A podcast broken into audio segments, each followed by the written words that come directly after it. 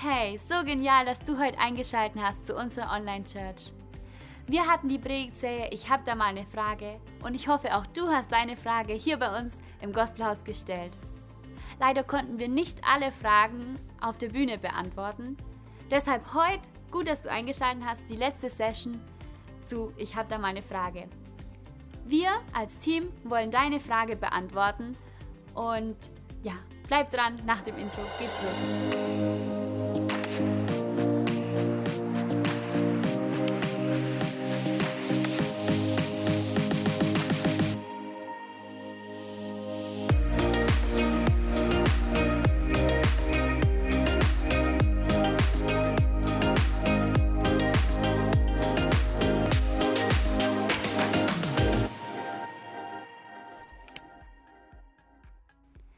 Erste Frage geht an dich, Stefan.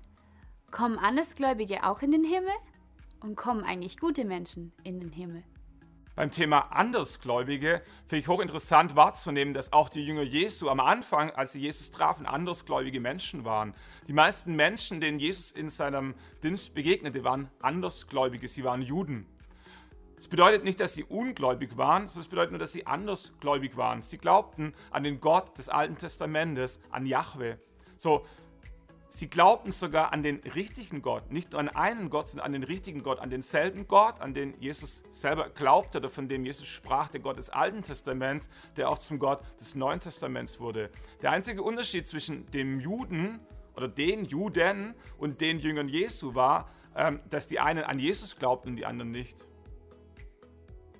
Wie Jesus mit diesen Andersgläubigen umging, gibt uns gleich eine gute Richtschnur, wenn wir der Frage nachgehen, wie würde Jesus mit Muslimen, mit Hindus, äh, mit andersgläubigen Menschen umgehen. Was Jesus tut ist, ähm, oder was er nicht tut ist, dass er sie versucht zu gewinnen für den anderen Glauben, für den neuen Glauben, für den Glauben an ihn, den Sohn Gottes selbst. So wird sehr deutlich, wenn wir die Geschichte von Nikodemus lesen im Johannesevangelium Kapitel 3. Ähm, Nikodemus war einer der obersten Juden, er war gesetzestreu, er war regelkonform, er war sehr gläubig, aber anders gläubig ähm, als Jesus. Ähm, so, Nikodemus kommt zu Jesus und Jesus ähm, schaut ihn an und begegnet ihm im Vers 3, Kapitel 3. Wahrlich, wahrlich, ich sage dir, wenn jemand nicht von neuem geboren wird, kann er das Reich Gottes nicht sehen. Denn Gott hat seinen Sohn, Vers 17, nicht in die Welt gesandt, dass er die Welt richtet, sondern dass die Welt durch ihn gerettet wird. Wer an ihn glaubt, wird nicht gerichtet. Und jetzt kommt's. Wer aber nicht glaubt, ist schon gerichtet, weil er nicht geglaubt hat an den Namen des einzigen Sohnes Gottes. An anderer Stelle sagt Jesus, Kapitel 14, Vers 6 im Johannes-Evangelium: Ich bin der Weg, die Wahrheit und das Leben. Niemand kommt zum Vater, denn durch mich. So, was Jesus macht, ist, er respektiert den Glauben der Juden und trotzdem macht er ihnen deutlich, dass es nicht ausreicht, nur gläubig zu sein, sondern es ist wichtig ist, auch das Richtige zu glauben, an den Richtigen zu glauben. Und Jesus nimmt für sich in Anspruch, das Richtige und der Richtige zu sein. Und er macht sehr deutlich, dass der einzige Weg zu Gott, dem Vater im Himmel, ist, durch seinen Sohn Jesus Christus, an ihn zu glauben, ihn in sein Leben aufzunehmen.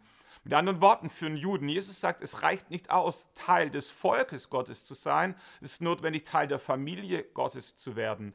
Teil des Volkes Gottes wird man durch Geburt oder wurde man durch Geburt als Jude, Teil der Familie Gottes wird man durch Wiedergeburt von neuem geboren zu werden durch eine Entscheidung im Herzen, Jesus Christus in sein Leben einzuladen. Das eine passiert im Natürlichen, das andere passiert im Übernatürlichen. Das eine passiert ungefragt, man wird als Kind geboren, als Jude, und das andere passiert gewollt, bewusst, als eine Entscheidung eines mündigen Menschen. Und Jesus macht Nikodemus sehr deutlich, dass es nicht ausreicht, als Teil des Volkes Gottes geboren zu sein, sondern dass es notwendig ist, durch eine bewusste Entscheidung Jesus in sein Leben auf, einzuladen ähm, und im Übernatürlichen von neuem geboren zu werden und dadurch Teil der Familie Gottes zu werden. Und ich vermute sehr stark, wenn das die Botschaft, und es wird sehr ausführlich berichtet, das Gespräch zwischen Jesus und Nikodemus, einem Andersgläubigen, äh, wenn das die Botschaft von Jesus an Nikodemus war, dass es die Botschaft von Jesus an alle Juden war, ich gehe sehr stark davon aus, dass es dieselbe Botschaft ist, die Jesus jedem Muslim, jedem Hindu, jedem Buddhist, jedem Atheist, jedem Andersgläubigen auch so sagen würde, ist nicht entscheidend, gläubig zu sein, sondern es ist entscheidend, an Jesus Christus, den Sohn Gottes, zu glauben. Denn er sagt, ich bin der Weg, die Wahrheit und das Leben. Niemand kommt zum Vater, denn durch mich. So, das mal als kurze Antwort auf die Frage, wie geht Jesus oder was ist mit Andersgläubigen? Äh, kommen wir zum zweiten Teil der Frage, was ist mit guten Menschen? Was mit guten Menschen? Und wenn wir ehrlich sind, wir würden es uns so sehr wünschen, dass gute Menschen in den Himmel kommen. Vielleicht kennen wir sogar gute Menschen, die ähm, gestorben sind und wir uns so sehr wünschen, dass wir sie im Himmel eines Tages wiedersehen. Und gleichzeitig, glaube ich, müssen wir akzeptieren, dass es unser menschliches Wunschdenken ist. Wir würden uns das wünschen, wir fänden das moralisch angemessen, ähm, aber es ist am Ende nicht der Punkt. Genauso wie wir sagen, ähm, Muslime sind doch auch gläubige Menschen. Ähm, das wünschen wir uns so im Herzen, dass es ausreicht, gläubig zu sein. Genauso hoffen wir äh, und sagen wir, Mensch, der Peter, der Klaus, die Doris, ähm, das war doch ein guter Mensch. Und wir hoffen dadurch, dass sie auch in den Himmel kommen. Das Problem beim guten Menschen fängt schon da an, dass wir gar nicht genau wissen, was ist denn gut. Für uns heute, wir denken, gut ist, ist ein absoluter Wert, aber wenn wir ehrlich sind, ist gut immer relativ bezogen auf die Zeit, in der wir leben. Für uns heute ist ein guter Mensch jemand, der liebevoll ist, hilfsbereit, barmherzig, freundlich, tolerant. Vor vielen Jahrhunderten im Römischen Reich, wo Jesus lebte, waren das keine Werte, die einen guten Menschen auszeichnen. Ein guter Mensch war heldenhaft, mutig, ehrenvoll, gerecht. Es ging um andere Tugenden. Wir kennen diese monumentalen Filme. Ähm, da war ein guter Mensch ein anderer Mensch, als wir heute als ein guter Mensch bezeichnen würden. Das heißt, gut ist nicht mal definiert. Was noch weniger definiert ist, ist, wie viel gut denn gut genug wäre. Wir kommen das so ein bisschen von unserem landläufigen Denken daher, dass es so ein bisschen um, um den Klassendurchschnitt geht. Wer kommt in den Himmel, wer besser ist als der Klassendurchschnitt? So, so ging es damals in der Schule immer. Äh, ich hatte eine 2, äh, 2 bis 3 geschrieben, der Klassenschnitt war 3,1. So war meine 2,3, äh, 2 bis 3 gut, gut genug, besser als die anderen. Und so denken wir in Bezug auf den Himmel. Es würde ausreichen, besser zu sein als die anderen. Aber wenn wir die Bibel aufmerksam lesen, stellen wir gleich sehr deutlich fest, dass der Maßstab für den Himmel nicht der Klassenschnitt ist, sondern Gott selbst. Die Heiligkeit Gottes ist der Maßstab für den Himmel. Und das Zweite, was wir verstehen müssen, Gott ist nicht ein Roboter, ähm, der für die Qualitätssicherung des Himmels verantwortlich ist. So eine Maschine, die Produkte ähm, nach Norm irgendwie abgreift und sagt, okay, innerhalb der Toleranzgrenze. Das ist nicht das, wie Gott tickt. Gott ist nicht ein Roboter, der verantwortlich ist für die Qualitätssicherung. Gott ist eine Person, Gott ist ein Wesen, Gott ist ein Beziehungswesen. Und im Himmel geht es nicht um Qualität, sondern um Beziehung. Und die Frage, ob jemand in den Himmel kommt, entscheidet sich nicht daran, ob wir gut genug sind, sondern ob wir Kinder Gottes sind, ob wir Freunde von Jesus Christus sind. Ähm, und dazu müssen wir akzeptieren und wahrnehmen, dass Jesus und Gott den freien Willen eines jeden Menschen akzeptiert.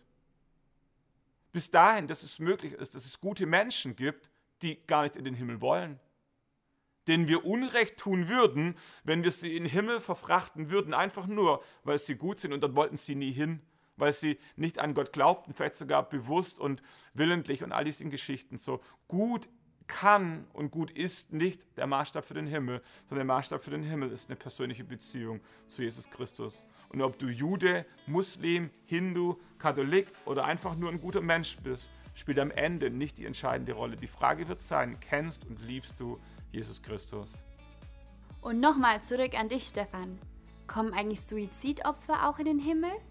Und wie ist es mit Verstorbenen? Kann man noch für sie beten, dass sie in den Himmel kommen?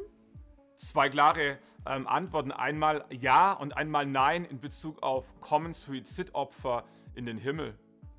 Ein klares Nein für all diejenigen, die Suizid begehen ähm, und nicht gläubig sind die nicht in den Himmel wollen, die hier auf dieser Erde für sich entschieden haben, ohne Gott leben zu wollen, kommen diese Menschen durch einen Suizid in den Himmel? Nein, weil sie es nicht wollen. Zu den Menschen, die an Gott glauben, die Kinder Gottes sind und am Ende ihres Lebens Suizid begehen, ein klares Ja, absolut.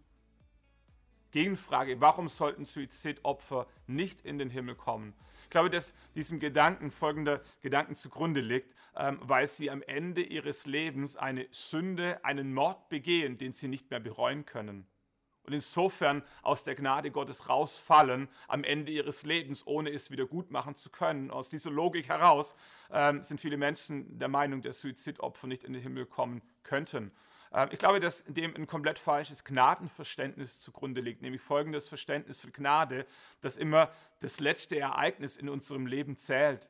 Würde aber bedeuten, dass wenn Menschen bei einem Autounfall sterben, vorher im Gespräch, sag ich mal, hypothetisch noch gelogen hätten und dann durch den Autounfall diese Lüge nicht mehr bereuen könnten, deswegen nicht in den Himmel kommen würden, obwohl sie ein Leben lang als Kinder Gottes unterwegs waren und Jesus fest in ihrem Leben verankert haben.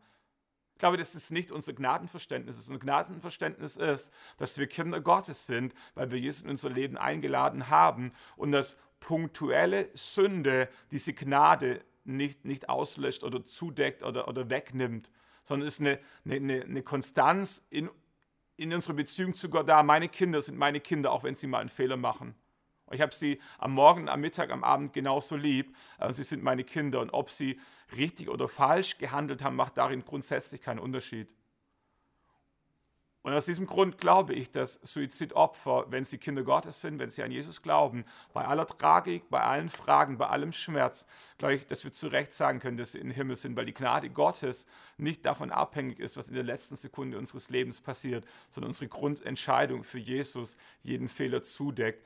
Wie gesagt, ansonsten müssten ganz viele Menschen ähm, um ihr Seelenheil zweifeln, weil sie gestorben sind in einem Moment, wo sie einzelne Sünden nicht mehr vor Gott bereuen konnten. So viel vielleicht zu dem Gedanken, kommen Suizidopfer in den Himmel. Der zweite Gedanke der Frage war, ähm, sollten wir für Verstorbene beten? Ich würde sagen, absolut klares Nein. Warum?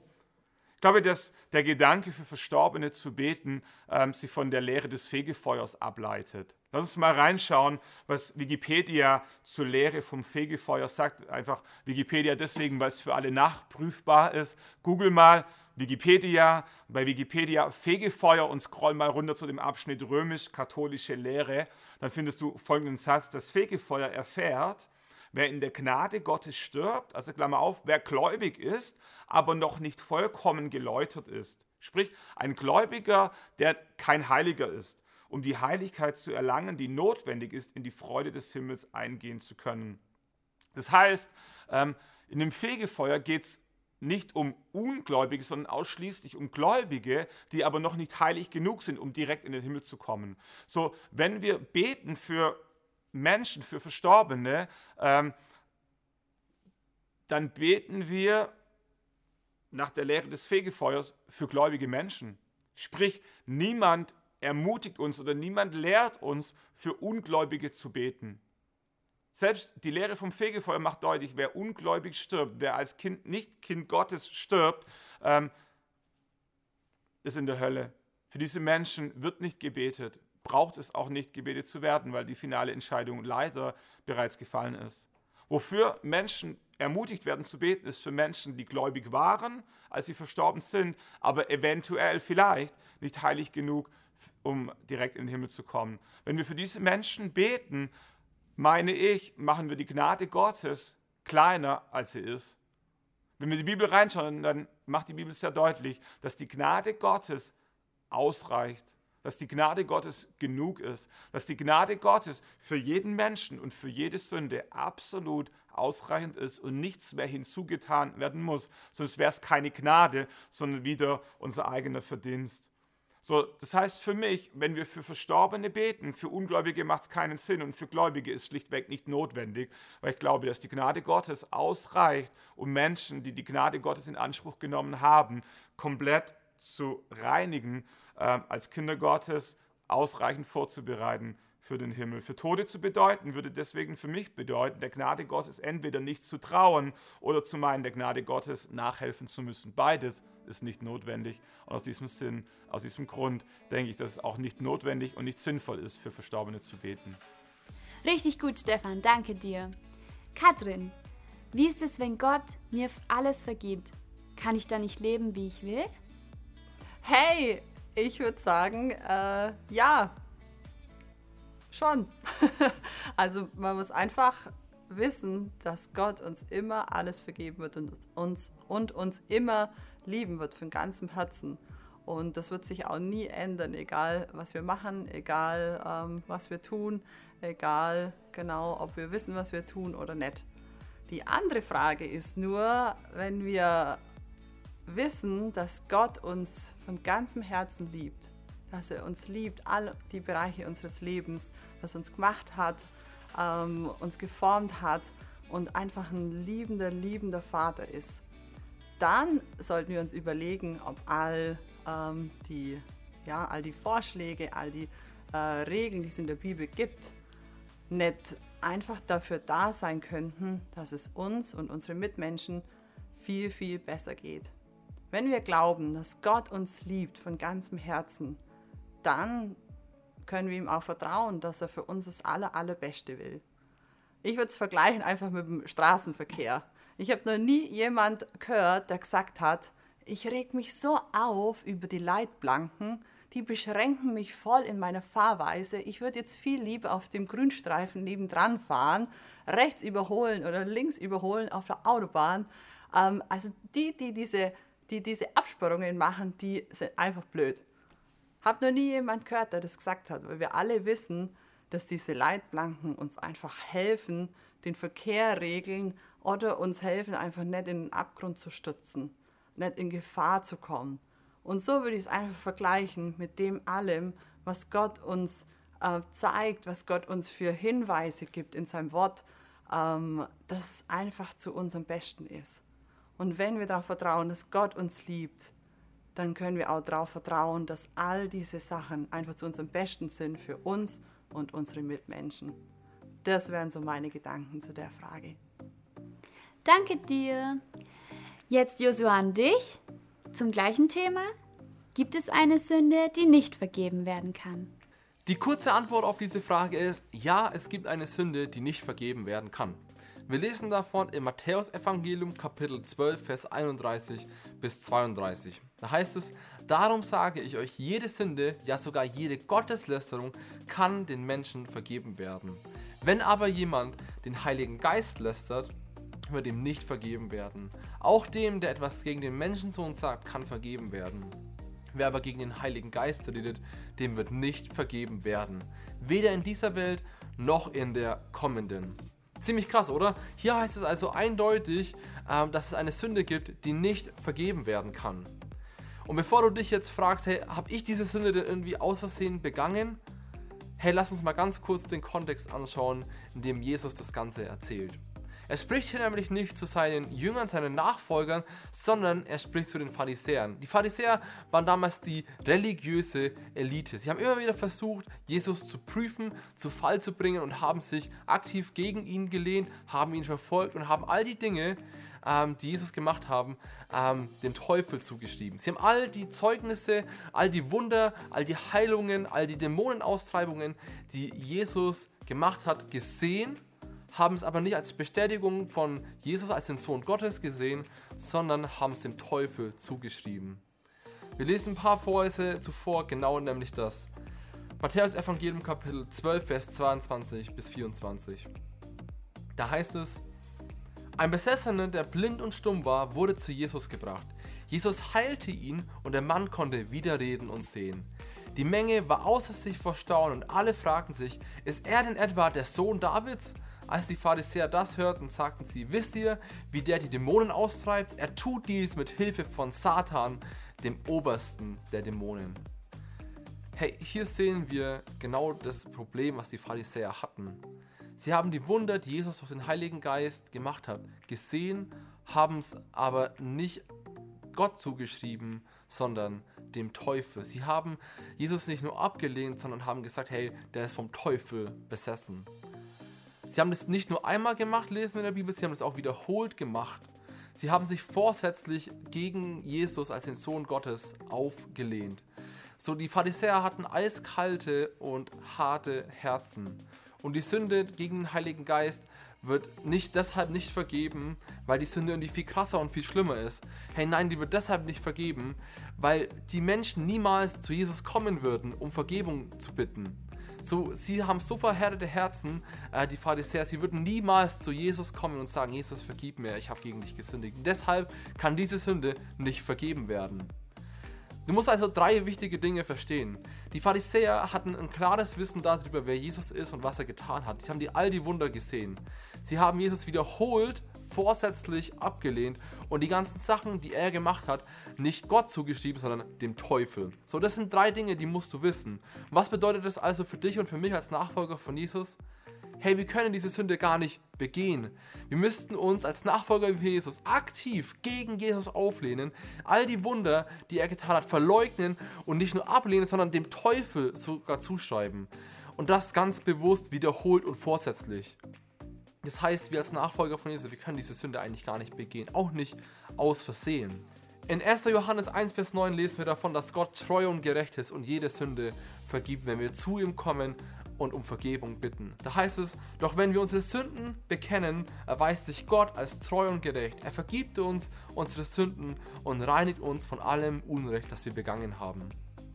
Herr, ich wünsche dir und mir, dass wir Gottes Vergebung immer mehr in unserem Leben erfahren und du musst dir wirklich keine Sorgen machen, dass du als Nachfolger von Jesus die Sünde gegen den Heiligen Geist begangen hast. Und direkt nochmal an dich. Was sagt die Bibel über Homosexualität? Und wie gehen wir damit um? Homosexualität ist wahrscheinlich eines der kontrovers diskutiertesten Themen unserer Zeit in Theologie und in Kirche. Und ich möchte dich heute mit auf meine Reise nehmen, was meine Überzeugungen sind und wie ich denke, dass wir mit diesem Thema umgehen sollten. In der Vorbereitung auf diese Frage-Antwort-Session habe ich eine Studie gelesen, wo junge Erwachsene gefragt würden, die nicht gläubig sind, was sie dann als erstes mit der Kirche verbinden. Und 90% dieser jungen Erwachsenen hat gesagt, dass die Kirche gegen Homosexualität ist. Und ich habe mich gefragt, ist das das Einzige, wofür wir als Christen, als Kirche stehen, dass wir gegen Homosexualität sind? Hey, ich glaube, da gibt es noch viel, viel mehr und wir wollen uns heute mal anschauen, was die Bibel dazu sagt und wie wir damit umgehen können. Ich möchte heute besonders zu uns Christen sprechen ich beobachte, dass wir irgendwie in zwei verschiedene Lager, zwei verschiedene Extreme abdriften. Das eine Extrem nenne ich mal Religiosität oder Gesetzlichkeit. So Christen, die so unterwegs sind, sind die Bibel als ein Regelkatalog. So und wer die Regeln nicht befolgt, der wird verdammt werden. Sie verurteilen andere die diese Regeln nicht einhalten. Es geht immer um richtig und um falsch. Man zeigt so mit dem Zeigefinger auf andere, hat so eine Zeigefinger-Mentalität. Und wir versuchen andere anhand von dieser Regeln zu bewerten und zu beurteilen. Vielleicht sind es auch Leute, die heute sagen, ey, yo, predige endlich mal wieder, was Homosexualität alles ist und was die Bibel dazu sagt. Und ich muss dich enttäuschen, ich werde das heute nicht machen. Ich werde heute versuchen, den guten Weg zu finden, wie wir damit umgehen können. Das andere Extrem ist Gleichgültigkeit. Gott ist Liebe, ich liebe den anderen. Liebe kann keine Sünde sein. Wenn es für dich passt, hey, dann passt es doch auch für mich. Man versucht den anderen zu bestätigen, in dem wie er ist und was er tut. Man könnte es auch konfliktscheu nennen. Wenig Widerstand, es ist ein einfacher Weg. Theologisch könnte man vielleicht diese zwei Extreme beschreiben mit Gnade und mit Wahrheit. Was ist aber, wenn Gnade und Wahrheit keine Gegensätze sind, sondern eine Synthese sind, die wir zusammen göttliche Liebe nennen? Was ist, wenn das nicht zwei Extreme sind, sondern eine Sache, die zusammenkommen muss, damit wir den Menschen in Liebe begegnen können?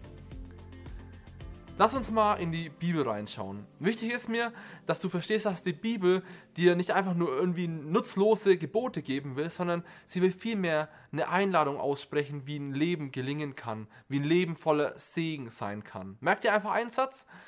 Gott gibt dir ein Gebot, weil er dir ein Angebot macht. Und wir müssen schauen, was ist dieses Angebot. Es geht mir nicht darum, anhand von der Bibel Menschen zu verurteilen oder runterzumachen, schlecht zu machen, es geht mir vielmehr darum, die Idee Gottes herauszufinden, die uns Orientierung geben kann in den Entscheidungen unseres Lebens. Zum Thema Homosexualität steht in der Bibel vergleichsweise wenig. So über Finanzen wird in der Bibel riesig groß geschrieben, gibt es hunderte von Stellen, über Homosexualität richtig wenig.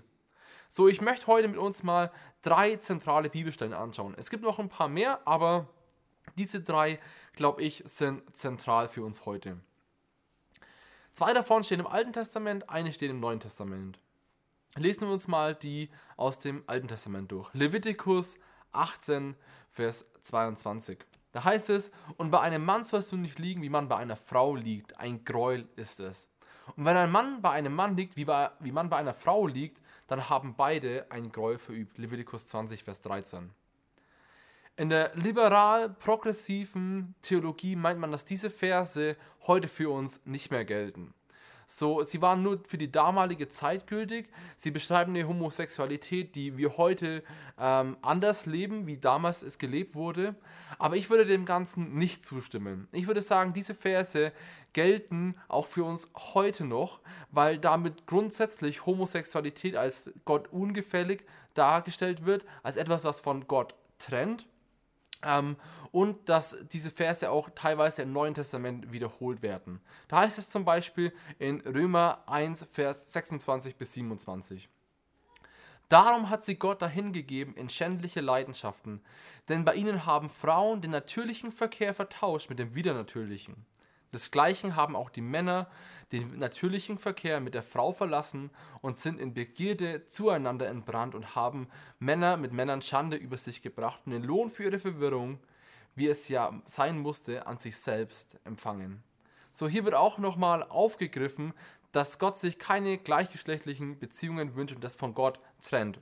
So, und bevor du jetzt denkst, super, jetzt habe ich drei Bibelverse, die ich jedem um die Ohren hauen kann, der irgendwas anderes denkt, hey, stopp mal. Am besten liest du mal Römer 1, 2 und 3 nacheinander und du wirst feststellen, dass es Paulus nicht darum geht, zu sagen, Homosexualität trennt uns von Gott, sondern dass jeder Mensch getrennt von Gott ist. Paulus beschreibt die ganze Menschheit als schuldig, verloren und getrennt von Gott. Also auch dich und mich. Gottes Vision für ein aufblühendes, gelingendes Leben ist eine andere Sichtweise, wie unsere postmoderne Kultur uns das heute erzählen möchte. Gottes Vision für dein und für mein Leben ist, dass wir ihm vertrauen, wir ihn unsere Identität bestimmen lassen, nicht unsere Gesellschaft unsere Identität bestimmen lassen und dass auch nicht unsere Gefühle unsere Identität bestimmen. Sein Wunsch ist, dass eine Frau in ihrer Identität als Frau gestärkt wird, dass ein Mann in seiner Identität als Mann gestärkt wird. Dass Mann und Frau zusammen eins werden und eine Familie gründen. Und alles, was dem entgegenspricht, weicht von Gottes Idee ab. Das heißt aber auch, dass Pornografie uns von Gott trennt, dass wir uns ähm, irgendwelche Gedanken machen, lustvolle Gedanken haben, trennen uns das genauso von Gott, wie Homosexualität uns von Gott trennen kann. Wir haben also kein Recht, mit dem Finger auf irgendwelche anderen Leute zu zeigen. So, wir alle haben etwas, an dem wir arbeiten müssen. Wir alle sind nach dem Sündenfall geboren mit dem Verlangen nach mehr und wir versuchen diese Lücke zu füllen und bei jedem hat es einen anderen Ausdruck. So lasst uns gegenseitig nicht irgendwie verachten, verurteilen, sondern lieben und helfen und uns immer wieder ähm, Orientierung gegenseitig geben, wie Jesus, wie Gott sich ein aufblühendes Leben vorstellt. Gott hasst die Sünde, aber er liebt den Sünder. So lasst uns voll Gnade, voll Wahrheit, aber auch voll Liebe sein, wo wir den anderen annehmen. Für mich ist Jesus da mal wieder so das perfekte Beispiel. Weil Jesus hat zum Thema Homosexualität erstmal überhaupt nichts gesagt. Also wirklich null. Er hat nichts zum Thema Homosexualität gesagt. Das heißt aber natürlich auch nicht, dass er automatisch für Homosexualität war. Es ist sogar meiner Meinung nach vernünftiger davon auszugehen, dass Jesus sich auch gegen Homosexualität positioniert hätte, wenn man ihn denn gefragt hätte. Warum? Wir müssen verstehen, dass Jesus kein blonder, blauäugiger, mit Sidecut äh, Hipster war aus dem 21. Jahrhundert mit zugeknöpftem Hemd und hochgekrempelter Hose. Jesus war ein Jude durch und durch. Er hatte wahrscheinlich längere Haare, er hatte wahrscheinlich eine dunklere Hautfarbe als du und ich. Und die Bibel, die er hatte, war das Alte Testament, so wie wir es kennen. Und wenn wir uns anschauen, wie Jesus mit dem Alten Testament umging, werden wir feststellen, dass er nie die Gesetze aus Levitikus, was wir gerade gelesen haben, ähm, ja, relativiert hat oder gesagt hat, hey, das ist alles falsch, sondern er hat den Menschen nur gezeigt, wie man es richtig lebt. Er hat es korrigiert, aber niemals relativiert oder außer Kraft gesetzt. Deswegen gehen Theologen davon aus, dass wenn man Jesus gefragt hätte, er auch gesagt hätte, hey, Homosexualität trennt von Gott. Aber das Schöne ist, dass Jesus nicht mit Levitikus auf die Menschen zugegangen ist, sondern mit Liebe.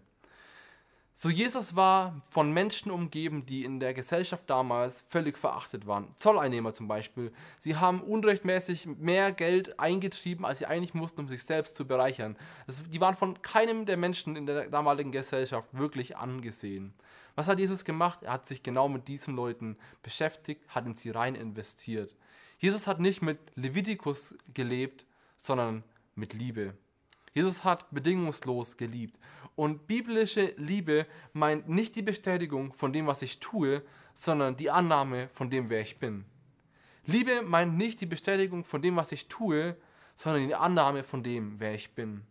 Jesus hat in Gnade und in Wahrheit gelebt. Er hat geliebt. Er hatte seine Überzeugungen, aber er hat andere nicht verurteilt, sondern angenommen und seine göttliche Vision für ein aufblühendes Leben äh, ihnen gezeigt und hat Orientierung gegeben den Menschen in der damaligen Zeit. Hey, wenn du dir dieses Video anschaust und du homosexuelle Gefühle hast, hey, dann will ich dir heute einfach sagen, herzlich willkommen im Gospelhaus. Du bist immer herzlich willkommen bei uns. Du darfst kommen, so wie du bist. Du musst keine Scham haben. Erzähl uns deine Geschichte. Schreib mir deine Geschichte. Schreib es in die Kommentare. Schreib mir auf Instagram. Ähm, schreib mir und erzähl uns, was du mit Jesus erlebt hast, wie du das Ganze siehst. Erzähl uns deine Geschichte. Du bist herzlich willkommen. Wir wollen dich nicht verurteilen, sondern dich unterstützen auf deinem Weg mit Jesus. Jetzt noch ein Wort zum Ende für all die Menschen, die bei uns in den Gemeinden sitzen. Hey, Menschen, die homosexuelle Gefühle haben, stehen unter einem enormen Druck in unserer Gesellschaft. Das Outcoming ist unglaublich schwer, ist mit viel Mut, mit viel Schmerz verbunden. Diskriminierung ist immer noch gang und gäbe in unserer Kultur. Und ich möchte, dass wir eine Kirche sind, wo wir Menschen lieben, wo wir Menschen annehmen, wo jeder Mensch, egal was er verbockt hat, ob er pornografiesüchtig ist, homosexuell ist, ein Steuerhinterzieher ist, ein Geizhals oder ein Lügner ist, dass er bei uns willkommen ist. Weil wir haben alle was, an dem wir arbeiten müssen. Wir sind nicht irgendeine heilige Kirche, sondern wir sind auch einfach Menschen, die auf dem Weg mit Jesus unterwegs sind und wir immer weiter kommen wollen.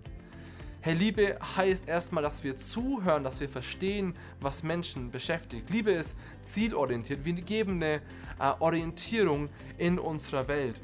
Wir versuchen anderen Menschen zu helfen auf ihrem Weg mit Jesus. Jesus hatte keine Homophobie. Er hat sich um die Menschen gekümmert. So gibt keine pauschalen, übergeistlichen Antworten, sondern fang an, Gottes Liebe zu den Menschen näher zu bringen. Nicht Gnade oder Wahrheit, sondern Gnade und Wahrheit. Wir sehen Dinge anders, als unsere Gesellschaft es tut. Äh, wir haben andere Überzeugungen, aber wir akzeptieren das, dass andere anders denken. Wir wollen keinem etwas überstülpen und das Gleiche erwarten wir auch uns gegenüber. So, wir wollen voller Annahme, voller Liebe sein, Menschen helfen, Orientierung zu geben auf ihrem Weg mit Jesus. Wenn du als Nachfolger von Jesus ähnlicher, ihm ähnlicher werden möchtest, hey, dann solltest du nicht weniger LGBTQ-Freunde haben, sondern mehr.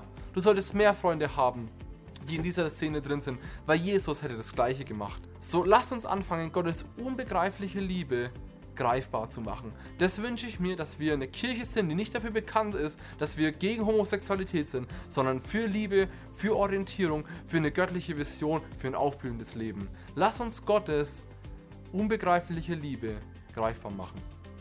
Und letzte Frage an dich, Tobi. Darf man sich als Christ tätowieren lassen? Dürfen Christen sich tätowieren? Ich finde es eine sehr spannende Frage. Und um es gleich vorne wegzunehmen, die Bibel gibt keine eindeutige Antwort. Also in der Bibel liest man weder, man darf sich tätowieren, noch findet man eine Bibelstelle, wo es sagt, man darf sich nicht tätowieren.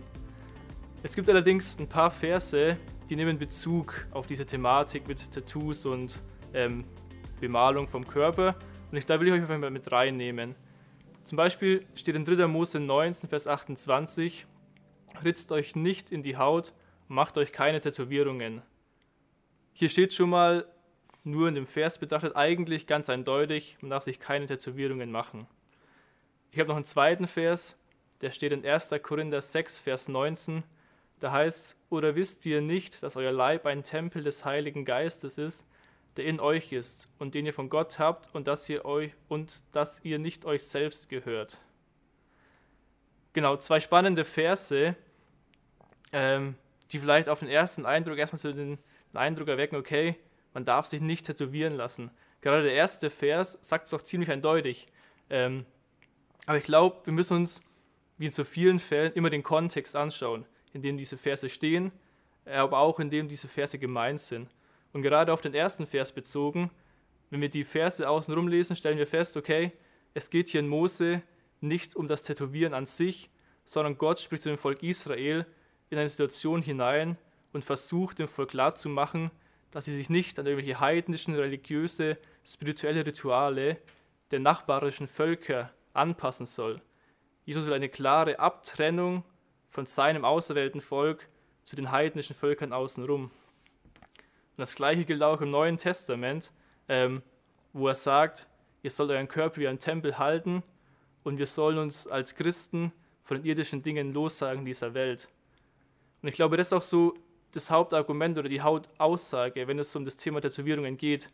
Als Christen sollen wir uns nicht den weltlichen Maßstäben anpassen. Und wenn wir heute ins 21. Jahrhundert schauen, in unsere aufgeklärte Welt, westliche Welt, Europa, dann sehen wir auch, dass Tattoos überhaupt keine spirituelle Bedeutung mehr haben, dass Tattoos keine geistliche, keine mystische Bedeutung mehr haben, sondern Tattoos haben inzwischen eine reine Ästhetik, eine reine optische Darstellung. Ganz anders sieht es aber heute, selbst im 21. Jahrhundert zum Beispiel noch auf Hawaii aus oder in sonstigen indogenen Volksstämmen, wo Tattoos in ihrer Kultur, in ihren Ursprung immer noch eine Bedeutung haben, um mit den Geistern zu kommunizieren, um seine Seele, seine Energie aufzutanken. Und meine Meinung, mein, mein Verständnis davon ist, was Gott uns sagen möchte in der Bibel, ist, dass wir aufpassen müssen mit allem, was wir tun, seien es Tattoos, sei es Werte, sei es wie wir uns verhalten, dass wir uns nicht an die irdische Welt anpassen, sondern mit dem, was wir tun, die Werte, die Prinzipien des göttlichen Himmels darstellen. Nicht die irdischen Maßstäbe, sondern dem, was Gott von uns möchte. Und auf die Frage bezogen, darf man sich als Christ tätowieren, möchte ich dir als Antwort geben, es steht nicht in der Bibel, was man tun soll.